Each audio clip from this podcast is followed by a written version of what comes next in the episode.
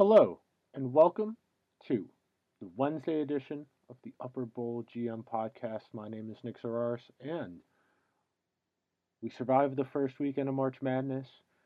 My uh, Monday podcast about Lafreniere and Kakko looks a lot better after Kakko had a really nice game on Monday night against the Sabres. He scored a pair of goals.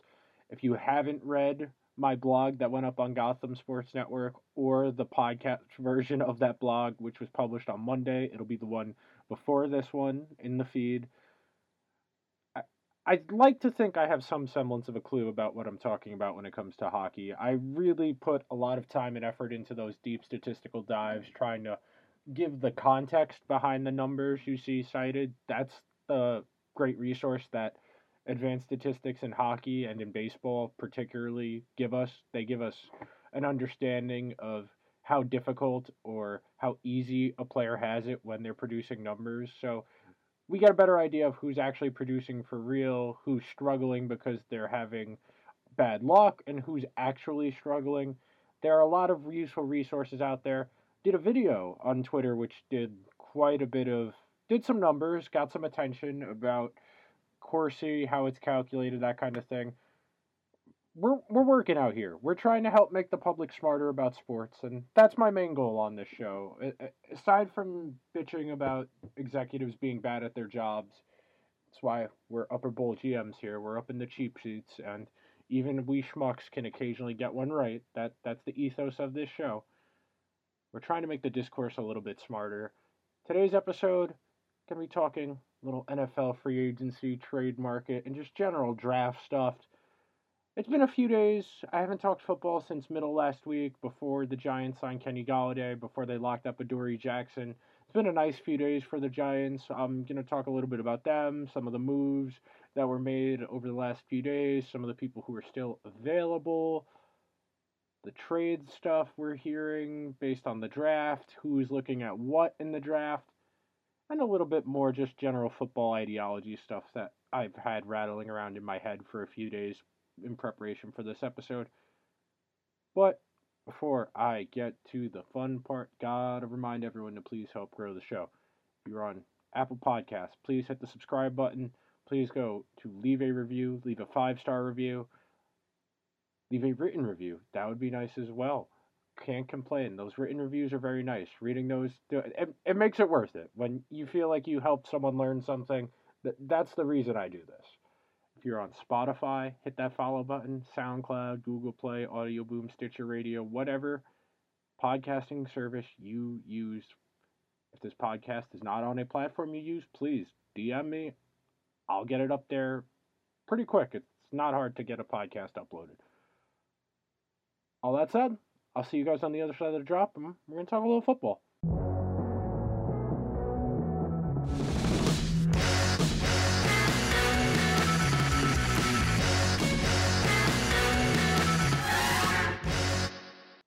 All right. And with that, going to get on into it. And the biggest story in football right now is an unfortunate one, and it's the Deshaun Watson situation in Houston. He's been accused of sexual assault by at least 10 women. Um, the last number I saw was 16 women had accused Watson of some form of sexual misconduct, one way or another. It all fit a similar pattern where the women were telling similar stories where he had solicited their services as masseuses or uh, individual contractors through Instagram had gone out of his way to fly them out. I know I read a little bit of the court documents that the the lawyer representing the accusers had filed. This is in civil court. You got to remember the difference between civil and criminal court. Civil court, someone will not go to jail, but the standard of proof is lower. It is not the beyond the reasonable doubt you see on court shows. It is a lot lower than that. And I'm not going to get into the legal aspects of this. I am not a lawyer, even though I have, you know, four LSAT textbooks that have been opened a couple of times behind me on my bookcase. I'm not a lawyer. It is important to get informed about this situation before you make any comments, before you sound stupid, before you say something like, well, maybe they're all making it up. Just read the court documents, wait and see what happens. There's no need to have an opinion on something you don't know the details of.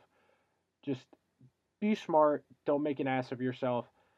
There is someone in your life you know who was at, at least at least made to feel uncomfortable by someone else and might not have ever said anything. So when you say something like, "Well, all those women are making it up. They're just trying to get Deshaun's money."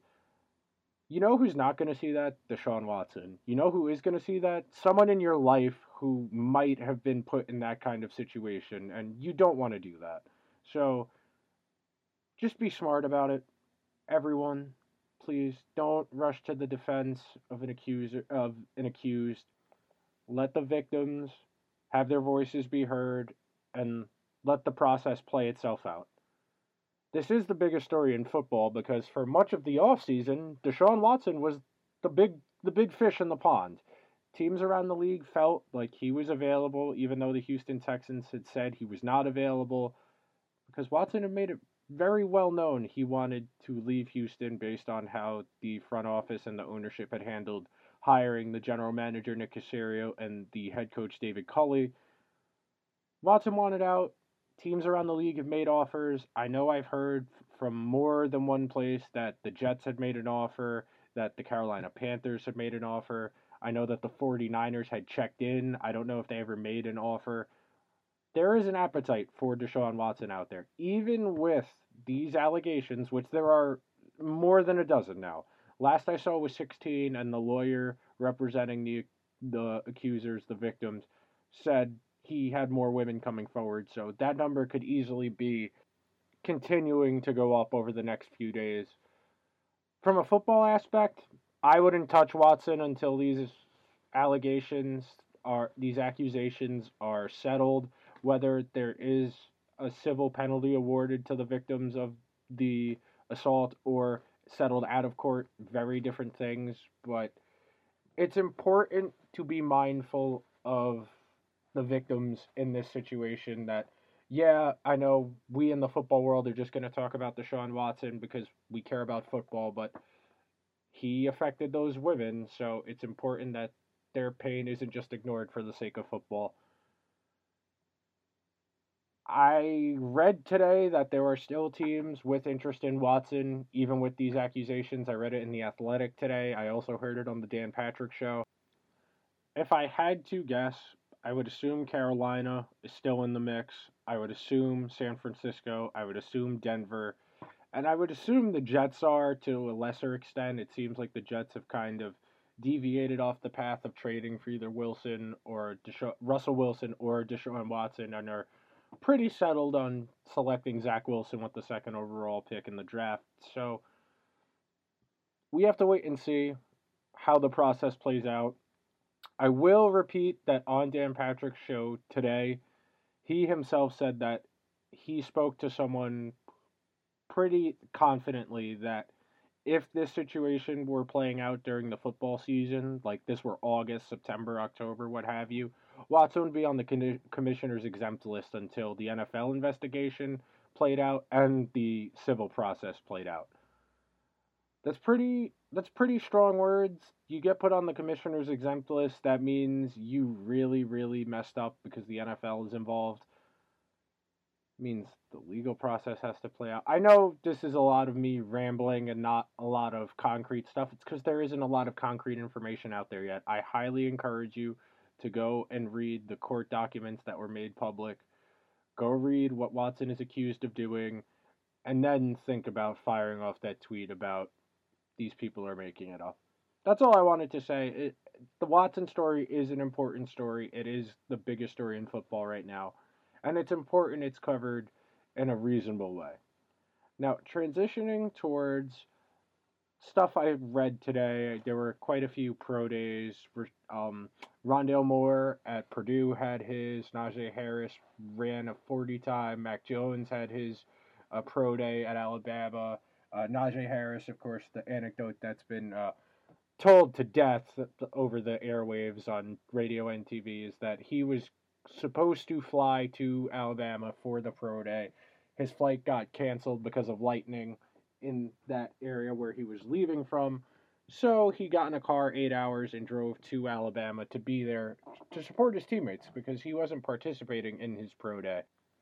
When it comes to pro days, I like to go by the words of my friend PJ Clark, who's been on the show a number of times. He's one of the members of Boomer Bust, the draft show. It's a podcast entirely dedicated to the NFL draft year round about college prospects. It is a very good listen. It's extremely digestible, easy to consume. They have both video versions of their show on YouTube where they have game tape, and then there's just the audio version, which you can find on all your podcasting platforms. PJ says there are a lot of folk tales this time of year. Guys doing things that are pretty impossible at their pro days because they have friendly people doing either the hand timing for 40 yard dashes, they measure them a little bit more friendly, they get that extra inch or two on their vert. All of those little things that might make a prospect seem that much more enticing to a professional team. I will believe it when I see it. If there isn't a video, I'm pretty confident in saying I'm not going to believe it. I know Alex Leatherwood, the Alabama tackle, put up some preposterous numbers that there wasn't video of any of those things. I forget which NFL writer, it might have been Robert Mays of The Athletic, wrote that if those numbers were accurate, that would put Leatherwood in like the 96th percentile of all offensive tackles in physical traits ever. We're like we're talking Trent Williams coming out of college 10 years ago levels of athleticism, which is pretty remarkable for someone who stayed in college an extra year and kind of struggled in the SEC at tackle.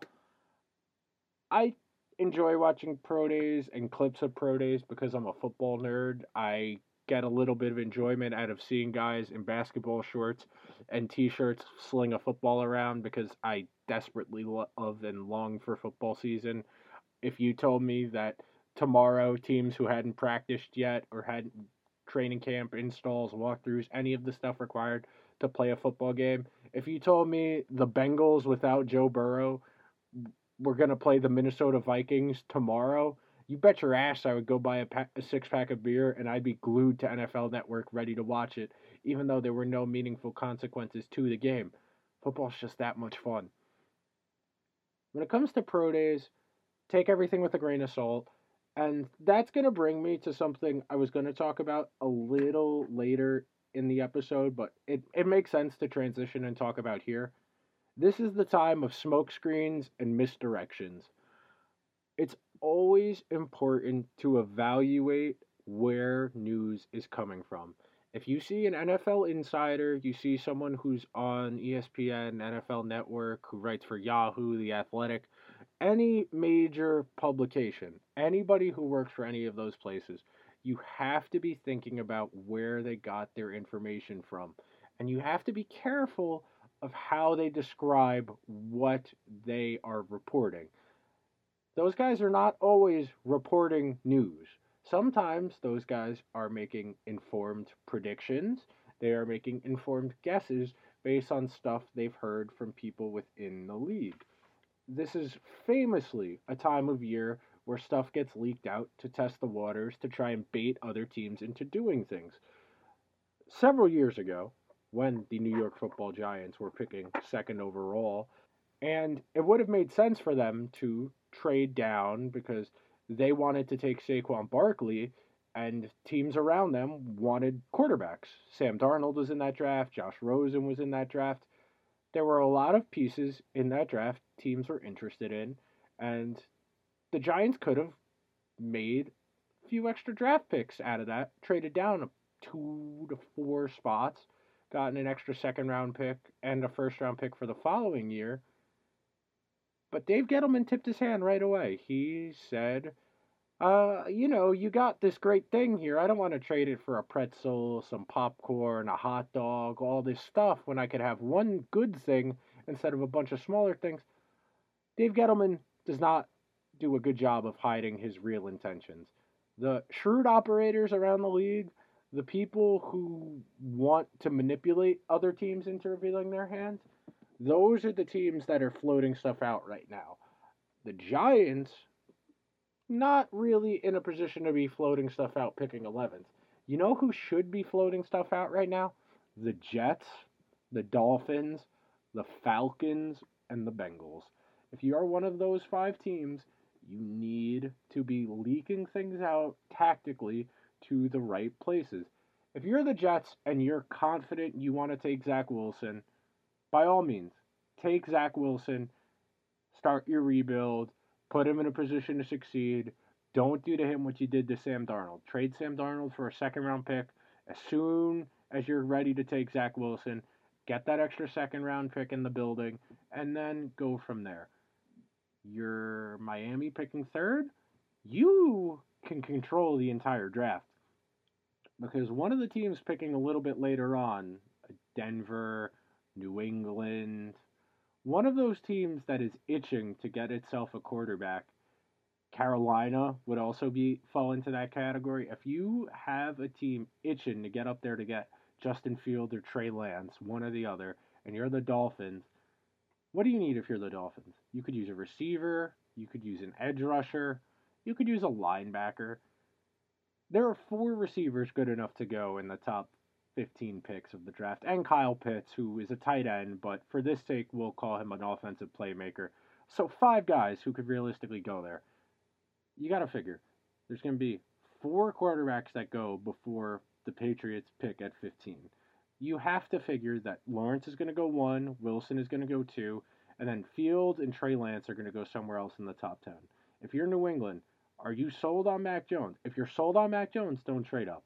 If you're Carolina, if you're Denver and you want Trey Lance or Justin Fields, you got to be picking up the phone and asking what it's going to take for Miami to get up there to get him, to get one or the other. I don't lean too heavily one way or the other. I've gone back and forth. The Trey Lance tape is very fun to watch. It's very Madden esque. He's so much more physically gifted than everyone else on the field because he's playing at North Dakota State. Fields, I've been bearish on, especially how the end of the Ohio State season went. I know he really lit up Clemson in the semifinal game, but in the national title game, he clearly was a little bit dinged up, still hurting from that injury he suffered in the semifinal. And I really don't want to make this a referendum on the Ohio State offense. I've said it more than once on this podcast, but I don't know how well Justin Fields will do in certain offenses in the NFL because of the nature of the Ohio State offense. It is a one read offense where he is supposed to have one designated player on the field. They run a lot of option routes, that is true. So some that does require the receiver to make a break and choose what direction to go in, and sometimes they don't pick the right way. So it's not always Fields' fault that someone isn't open for him to throw to. But let's talk about this smartly if you are Carolina, if you're Denver, you're New England, you're one of these teams that knows it needs a quarterback and you're not safely going to be able to get one you want in the range you're supposed to select in.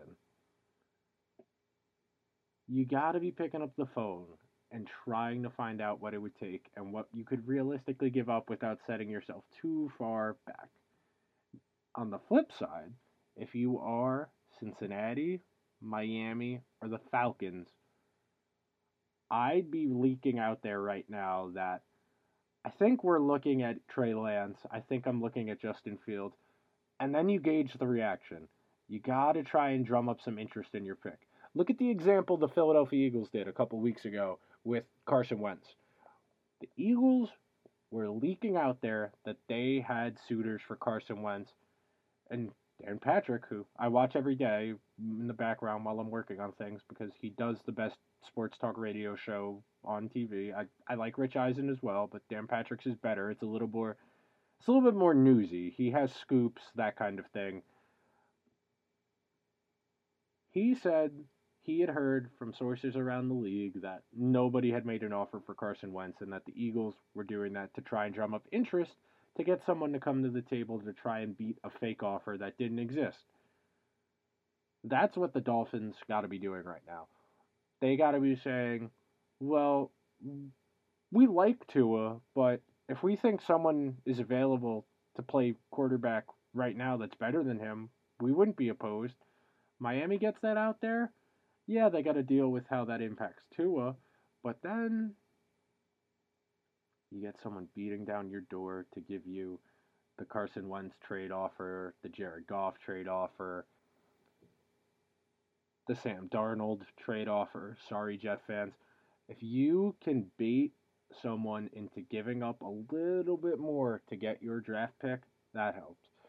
One of the things I mentioned in there briefly was if the Patriots are sold on Mac Jones, then by all means take him.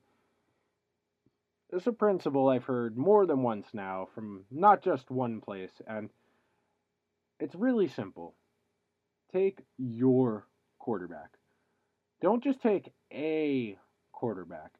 Take a quarterback who fits what you want to do as a football team. It's easy for us as fans, and yes, this is a real criticism of fans. You cannot say, it's fine, we'll just take a quarterback in the top five.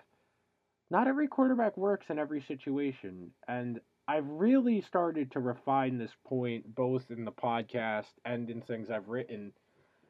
Quarterback play is such a product of the environment. Whether you want to just talk about the health of the locker room where everybody knows what they're supposed to be doing, they're pulling in the right direction, the culture is positive, there's room for growth, people are allowed to make mistakes without severe punishment does he fit what you want to do as an offense? If you're a zone read running offense, do you really want a quarterback who's not good at play action? Do you can you afford to have a statue? Can you afford to have someone who can't be under center? That's a real thing some of these teams are going to have to deal with. Someone like Justin Fields, someone like Trey Lance, someone like Mac Jones, those guys are rarely under center at the college level and have never been under center at the college level. And to run play action effectively, you got to be able to get some single back looks in there where the quarterback is under center so you can get him out in space and have better rollouts.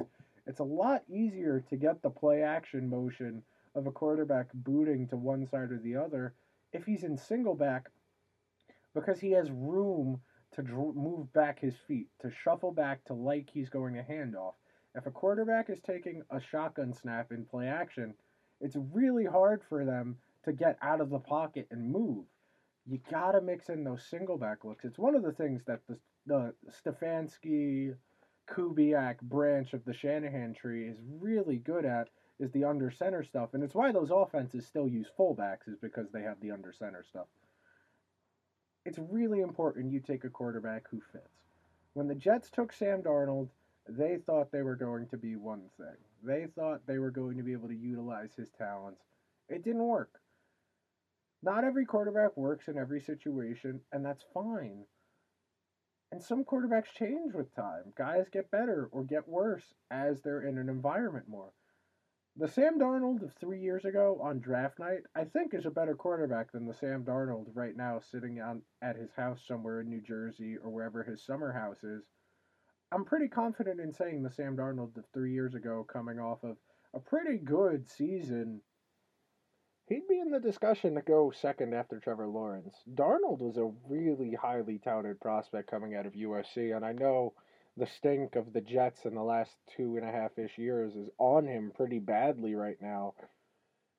I don't know if there's a market of a first round selection out there for him. I know Adam Schefter had said that more than once this offseason that he believed teams would be willing to give up a first round pick for him. Probably a late first round pick if you're a team like the Steelers, the Saints, maybe the 49ers who thinks they're going to be picking in the 20s next year. I could see that because Darnold right now is still probably better than any quarterback prospect you would take in the 20s of next year. I mean, the quarterback class next year, not nearly as good. I mean, I like Sam Howell I'm weirdly intrigued by Brock Purdy, but there's no Trevor Lawrence. I won't even go as far as to say there's a Zach Wilson or a Mac Jones in next year's class. It's very early. I haven't really started doing my college football season research yet to get a better understanding of the lay of the land. But let's circle back. All of those teams who are in the market for a quarterback. I know the Falcons are supposedly going to be in the market to select a quarterback with the fourth overall draft choice. Start working on a long term plan to p- replace Matt Ryan, even though they restructured his deal, put on a lot of dead money for the 2022 2023 season, which would lead you to believe that he's going to be there for at least two more seasons of that contract until he'd be, I believe, 37 years old, 36 years old. Matt Ryan's draft year was 2010. He was the year after Matt Stafford, 11, 35. Yeah, he'd be about 35, 36 years old when the Falcons would be able to move on from him in a financially responsible manner. I think the Falcons go quarterback. I think the Jets go quarterback. And Carolina and the Broncos are the wild cards where they could very much so be in the market to trade up. And I wouldn't count out New England. I know that anecdote is out there. I cling to this one a lot, and it's why it's one of the reasons I still defend Baker Mayfield as a prospect and as a player at the NFL level at this point. Bill Belichick wanted to trade up in that draft t- to take Baker Mayfield if he didn't go first overall to the Browns. Building up to that draft, the consensus was that Sam Darnold was going to go first, Saquon was going to go second to the Giants and then you had a discussion on the next quarterback in that class, whether it was Lamar Jackson, whether it was Josh Allen, whether it was Josh Rosen, or whether it was Baker Mayfield. It depended where you fell. But Bill Belichick and the Patriots were supposedly going to be trading up to get Baker Mayfield. And if Bill, I know Bill is catching some flack right now for how last season went. And the football media that spent the better part of the last 15 years making him a god in the football universe have been ragging on him pretty hard. I still think Bill is the best coach of all time and he's a pretty good talent evaluator. If he was going to trade up for Baker Mayfield, I believe in Baker Mayfield. Same thing here. If Bill thinks that Fields, that Trey Lance, that Mac Jones is the guy he needs to have, he's going to go get him. He's going to go and get them and make it happen. Now that I've talked a little bit about your quarterback, your principles, I do want to talk a bit about free agency and just the uses of it. I am not the first individual to make this point, but free agency is to fill immediate holes in your roster you have to keep in mind the type of players who become available in free agency. These are guys that are either coming off of a franchise tag and looking for a big payday. These are players who did not have their fifth year options picked up. These are veteran guys who are maybe on their second or third team looking for one more, two more chances at competing for a Super Bowl, looking for financial security. There are guys who are just hunting Super Bowls that are only going to consider going to contenders. There are going to be depth players looking for bigger roles on different teams, maybe a team with a better system for their skill set. All of these factors, you have to consider all of the pieces when you're making these decisions. Historically, great players don't become available in free agency because the power structure of the league allows teams to franchise tag them two separate times. That by then you're 29, 30 years old. You sign one good deal, you're out of there. Look at Dak Prescott. Dak got drafted five years ago now, and it took him forever to finally get paid. And the Cowboys did the right thing by paying him. They probably overpaid him a little bit in relation to where he is in terms of the quarterback position, but they did the right thing paying him. And if the Cowboys had managed their assets better, if they had paid him two years ago instead of franchise tagging him twice, the cap hit wouldn't be $40 million per year. It would be somewhere in the mid or low 30s, which would be a lot more palatable. Big picture free agency is for filling holes. You're getting guys in to roles based on their traits or their production. When I say a guy's traits, I mean someone who's a flyer, a project, someone with an injury history, someone looking for a chance.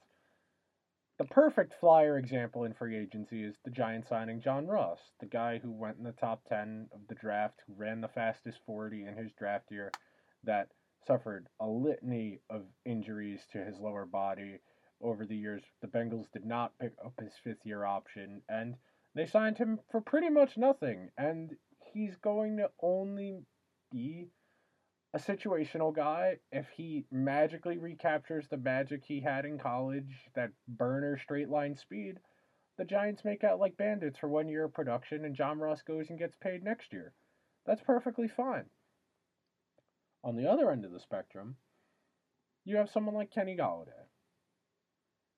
No, this is not going to be me bashing Kenny Golladay. Don't worry. Relax. Don't be nervous. Giants did overpay for Kenny Golladay a little bit. 18ish million per year AV is a decent amount of money for a player who's never played in a meaningful football game in his career. Yes, I understand wide receivers aren't as in control of the game as other positions. I understand it is a team game. It is not only about wins and losses in the NFL for players because some players are very good, but they are not able to overcome institutional struggles like Golladay did in Detroit, like Matt Stafford did in Detroit. I just mean it in terms of Golladay's on a bad team. Bad teams are more inclined to throw more often because they're trying to make up score. The easiest way to make up score is to throw the ball efficiently, to push the ball down the field. Golladay is a walking big play. He's really good at contested jump balls, a master of breaking double coverage, and in theory, he should make the life of his teammates easier of Darius Slayton, of Sterling Shepard, of John Ross, and if the Giants happen to take a receiver in the draft, whoever that other receiver is, their life will be easier because Kenny Golladay will be on the field. When he was healthy, Golladay opened up an entire side of the field for Marvin Jones, who's had a really nice few years in Detroit as the number two receiver, signed a deal in free agency this past offseason. Golladay is the other end of that spectrum from John Ross. You are paying someone based on their past production to fill a glaring need on your roster.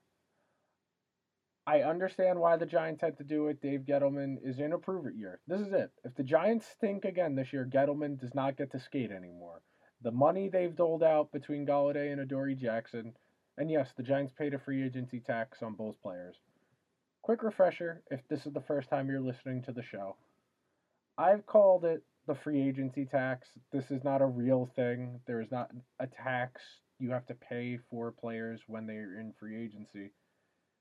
But the market dictates that you're going to typically have to pay a guy at least a million to two million dollars more than they're actually worth on open free agency because teams are going to be outbidding you. You're going to be in contention with other teams for a player, and it's the only time in a player's career where they can actively solicit more money from other partners.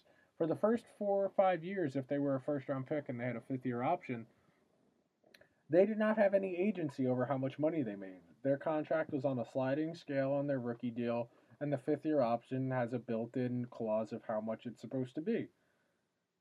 This is the first time Kenny Golladay's ever had real agency over how much money he was going to be able to make as a professional football player without financial constraints on the team offering him money aside from the salary cap.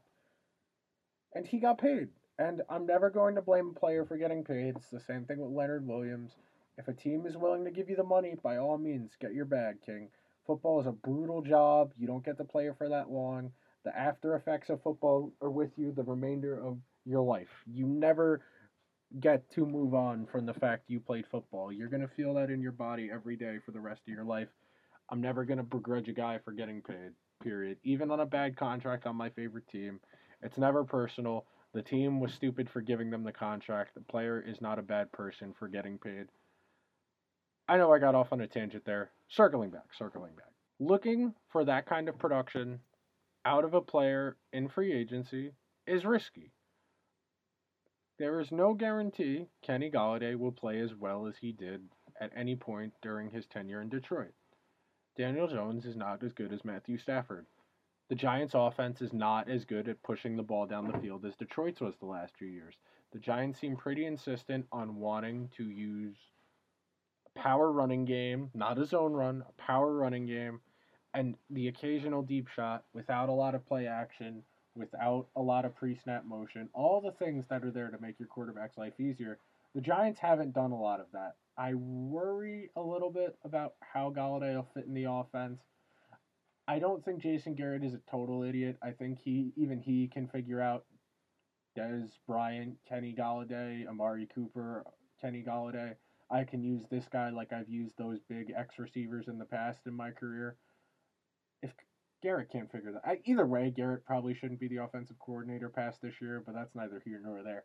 You can't win the Super Bowl in free agency. That's the big talking point that always circles back around that has a real presence in the media landscape the first week and a half, two weeks of free agency. Because some team is always going to be willing to throw a boatload of money at their problems. Because one team always has cap space. They always there's always going to be a team that has 70 million in cap space with a number of holes on their roster, and be willing to get marginal or average guys, throw a little bit of extra money at them to incentivize them to come to a bad team. I'm looking at you, Miami. I'm looking at you, Jacksonville. The teams that historically have thrown money in free agency just to try and solve their problem without any real rhyme or reason. That is where the you can't win in free agency comes from. The Jets have thrown a bun- bunch of money out in free agency. The Patriots have thrown a bunch of money out in free agency. I don't know how much better those teams actually got in terms of wins of losses with the guys they added. I like all the guys they added. New England added a bunch of talented players. Nelson Agholor had a really nice season last year. Yes, he'll be a meme forever, but he was really good for the Raiders last year. Kendrick Bourne is a receiver with some offensive upside. Hunter Henry and Jonnu Smith is my Madden player w- dream because I've always loved running two tight end offenses because the Patriots have always had such meta plays in Madden. If uh, yeah, I went full video game nerd. Meta plays are the dominant style of things that work. New England has a lot of crossing routes, and they have two tight end sets where you're able to run out of those formations as easily as you are able to pass out of them, which makes you a versatile offense, which doesn't allow the defense to read what you were going to do just based on the personnel you have on the field. It's one of the things that made the New England two tight end offense so dangerous at the beginning of last decade with Aaron Hernandez and Rob Gronkowski was they could run block and pass block extremely well as tight ends, and they could go out there with only two receivers, but those guys were just as talented at getting open as receivers. Yeah, that was another tangent. I like tight ends. One of my favorite positions, if not my favorite position in all of football. You can't win the Super Bowl in free agency. You can sure up holes. You win Super Bowls at the draft. That that's the main thing I wanted to talk about in this last part before I got everyone out of here for their Wednesday. The draft is where you make your money as a general manager. It is the bulk of where the value on your team comes from not only because the types of talent you're able to acquire, those players are cost controlled, they have a ceiling for how much money they can make that is in the CBA. That's part of your team building process. You have to be considerate of the windows of when your contracts line up, which draft classes hit, which draft classes have misses. Those are factors in your consideration of when you're ready to contend. Dave Gettleman had 2018, really bad miss for a draft. 2019, not particularly great. 2020, jury's still out. This draft is a money draft. It's especially important for the Jets. I know I was just talking about the Giants, but as I was saying that, it made it hit me. This is a money draft for the Jets. You have two first round picks. You might have two second round picks because you're trading Sam Darnold for an extra one. You can get two guys in the top 32, four guys in the top 55 players. That's four day one starters you could be looking at really, really quickly. Four day one starters. You can knock out an offensive lineman, a defensive back, your quarterback, and then whatever else you want to do, whether it's a playmaker or a pass rusher. The opportunities of the draft are significantly more enticing than free agent to me. They always have been. I don't know how many people listening are Madden NFL fans, the video game franchise, Xbox and PlayStation. You know how there's always good guys in the draft, even the the Madden generated draft classes. There's always going to be first round players at the quarterback, receiver, running back position, the flashy ones.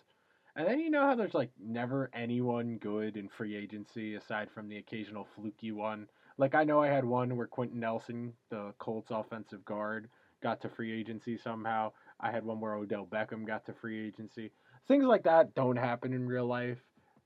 And that's me saying the draft the free agent classes in Madden are bad. The ones in real life are a lot worse. So look at the draft as your how we win the Super Bowl.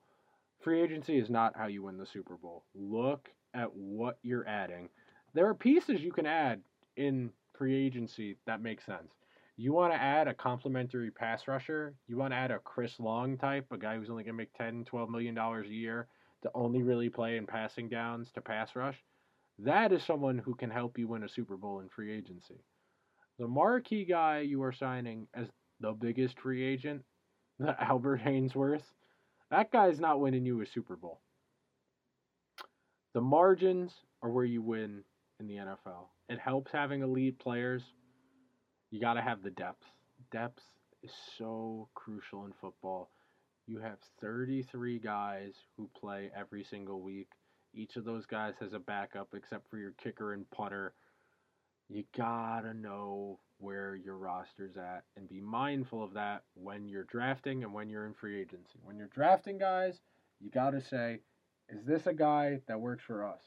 Not is this guy talented, not do I like his traits.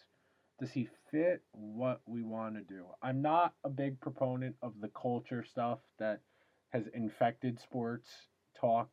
I'm not a body language guy. I'm not a effort guy. I know when a guy fits with the team that takes him. It's pretty easy to tell when a guy isn't clicking with what's around him. As a quick refresher, draft your quarterback. Not a quarterback, not a talented quarterback. Draft your quarterback. Read allegations, listen to victims, even if they are public figures you have respect for and have liked. I like Deshaun Watson a lot as an athlete. I'm going to reserve judgment until the facts are brought to light. Be mindful of what you say and how it affects other people when it comes to sexual misconduct and sexual assault. Those are very serious problems and very serious topics. And just because Deshaun Watson is a football player does not mean he is entitled to additional leniency or respect in that matter. Yes, that was very legalese, but I want to be careful with how I phrase things because it, it's serious. It's very serious. When it comes to pro days, if there's not a video, don't believe it. If you had told me Rondale Moore squatted 600 pounds while only being 5 foot 7 weighing 180 pounds, I probably wouldn't have believed you, but I saw a video, so I believe it. 40 times, if I don't see a clock and clear demarcations where the cones are, I'm gonna hold out reserve on someone's 40 time. There were some good times. Rondale Moore ran a 428.